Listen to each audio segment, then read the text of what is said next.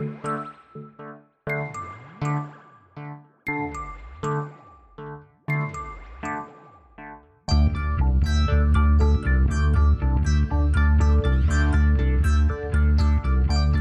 to a little bonus content for Continuum Drag. Jordan's been uh, got a little idea he wants to try out on us. Well, I've been uh, uh, reading through quite a bit of almost human fan fiction, and so far, of all the things we've watched, nothing compares to Almost Human in terms of the amount of fan fiction there's out there. I spent one day, honestly, hours. I read this stuff. Um, most of it not very good, obviously, but it's amazing how much effort and time people will put into some of these things. Some of these stories are like 50,000 words. Like, it's crazy. Wow. They're like almost book size. Man, oh man. Most of them are about the two characters banging. Uh, well, I can see why. I mean, two very attractive gentlemen. Yeah. So, anyway, on that note, so what I did was I pulled five stories that I thought might be fun to read, like we've done way back when I think we did a TekWar one. But what I thought, just to change it up a little bit, is I'll read you the title of these stories, and then you tell me which of these you'd like me to read. Okay. Okay. I understand the premise. Yeah. the first one's called Tough Christmas. the next one is called Jots of Jorian, Ficklets and Interludes. Wait, wait. Jots of Dorian? Jots of Jorian, not Dorian, I don't know why.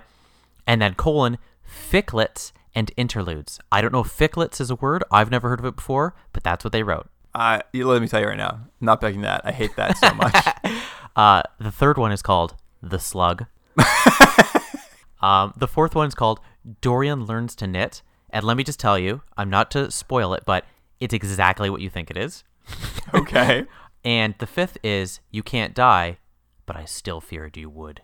Oh my god. So the I five. mean, I'm not doing that Jots one. So just get out of there with that. Mm-hmm. That's my new catchphrase, right? That's, Can't remember. that, that wasn't your catchphrase.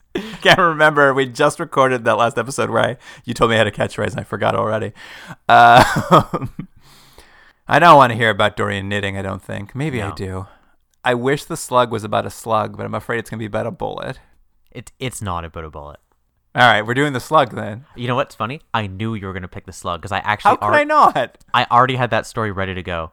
How could I not pick that title? So, uh, and the good thing for you is this is a short story, Luke. It's uh, 433 words.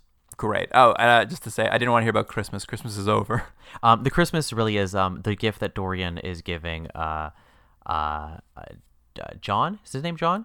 Uh, Is it's his ba- gift his it- dick? That's right. Great. so uh, I'll, I'll read you the slug real quick. And uh, as per usual, I apologize ahead of time. Uh, if I'm stumbling, it's because the way it's written. The story's called The Slug by Becky Lee 23.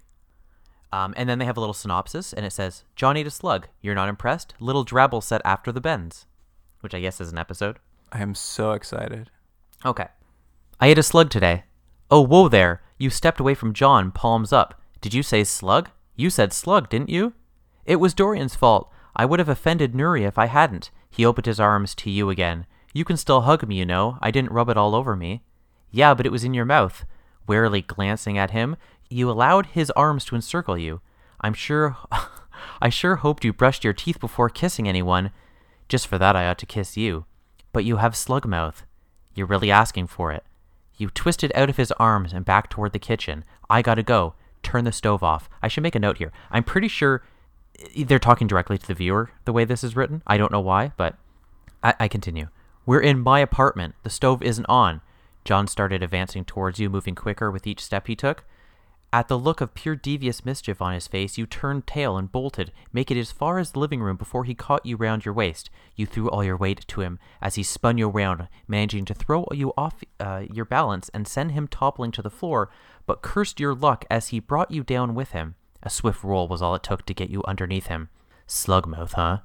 But I'll taste real good. Wanna try?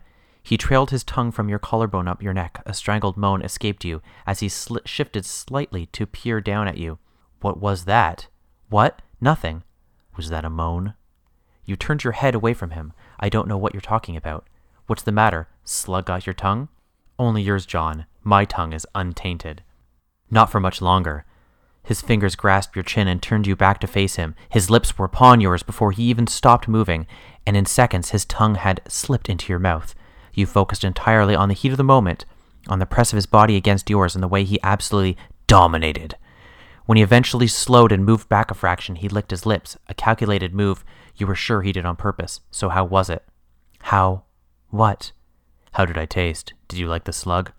I think the slug taste is all gone, but it'd feel better if I checked you over again. That's probably the best. It was all. You quickly slapped your hand over his mouth and shuddered. John, I'll never kiss you again if you finish that sentence. All right. I could not figure out who the other character with John was at the beginning. And then when you stop to tell me, I think the other character is the viewer, I just imagine the rest of the story to be told from like a POV of the camera. So like he's trying to like make out with my television. It, it's almost written like someone who's never read a book before. I yeah, it is. I mean, I liked how often they said slug.